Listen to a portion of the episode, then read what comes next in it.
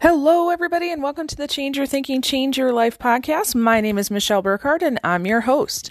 Hey, today I am off on another adventure. I am headed down to Tennessee to visit my family for a little bit, and then uh, next weekend I actually get to go to a uh, retreat with some other Psych K facilitators. So I'm really excited about that. It's going to be a fun time. And I elongated my trip on the other side so that uh, I'll basically be away from home for the next two weeks. Uh, I'm really excited. Uh, I, I kind of just need a break. I need a change of scenery. Uh, I need to get out of the the the almost cold, rainy uh, Middle Michigan and into a little bit of sun. Maybe maybe a few more uh, degrees on that thermometer. So. I'm really excited to be on this journey. Of course, I will be sharing some traveling stories with you. Uh, but the one thing I wanted to share today, you know, as I was uh, packing up and getting ready yesterday, I kept thinking about how my life is different now than even maybe five or 10 years ago. How I never, ever, ever would have taken a two week trip away from home. Definitely would not have uh, done it for mainly pleasure. And I wouldn't have had the opportunity to continue just to take my mobile office and still you know, do podcasts every day, uh, do my stuff on social media every day, uh, you know, run my courses and classes and, and do client sessions, my business basically uh, on the road. that wasn't even a, a thought in my head. And, uh, you know, COVID was a, a, great gift for me because it, it had me switch my business from an in person business to an online business. So I'm really, really happy that I did that. Now I get to actually do more of what I love. And that brings me to what I want to talk about today because a lot of people that I've been talking to recently you know they're they're really trying to figure out big picture stuff. You know what's my purpose? What's my calling in life? Um, you know i know i don't like what i'm doing now but i'm not really sure what else to do. Or you know the universe has kind of opened a door and now they, they find themselves in a transition period and they're not sure what to do. Now there are a lot of questions you need to answer on a journey like that. So I'm not going to be able to, to give you a bunch of questions uh, to help you think that through right now.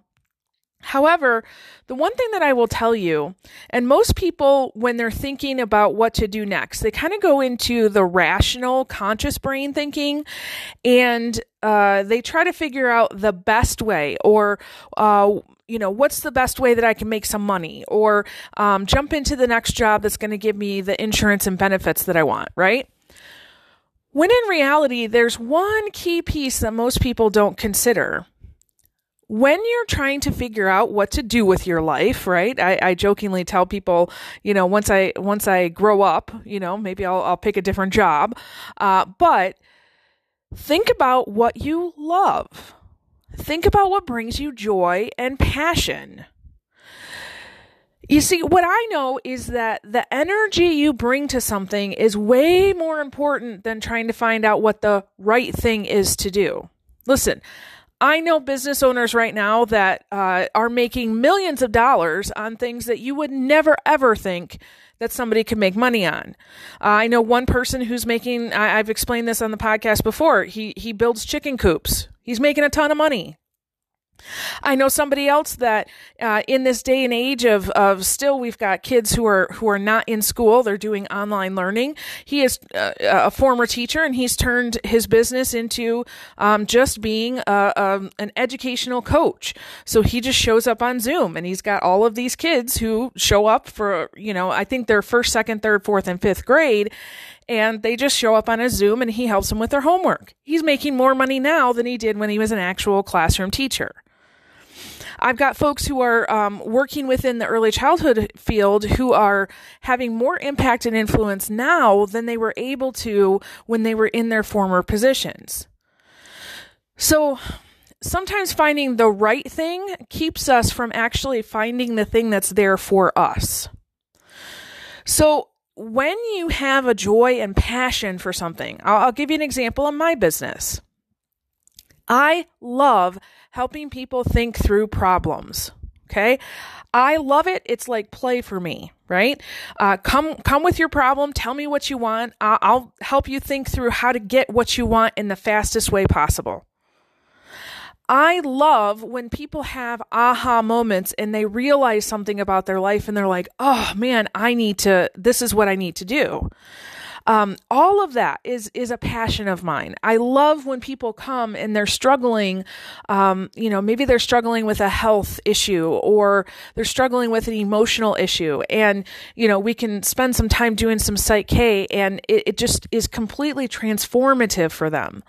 Listen, I don't have to do that in person. Now, there is, uh, you know, I, I am working on some stuff for the future to have some in person things where I can uh, do those sessions, but I don't have to do that in person.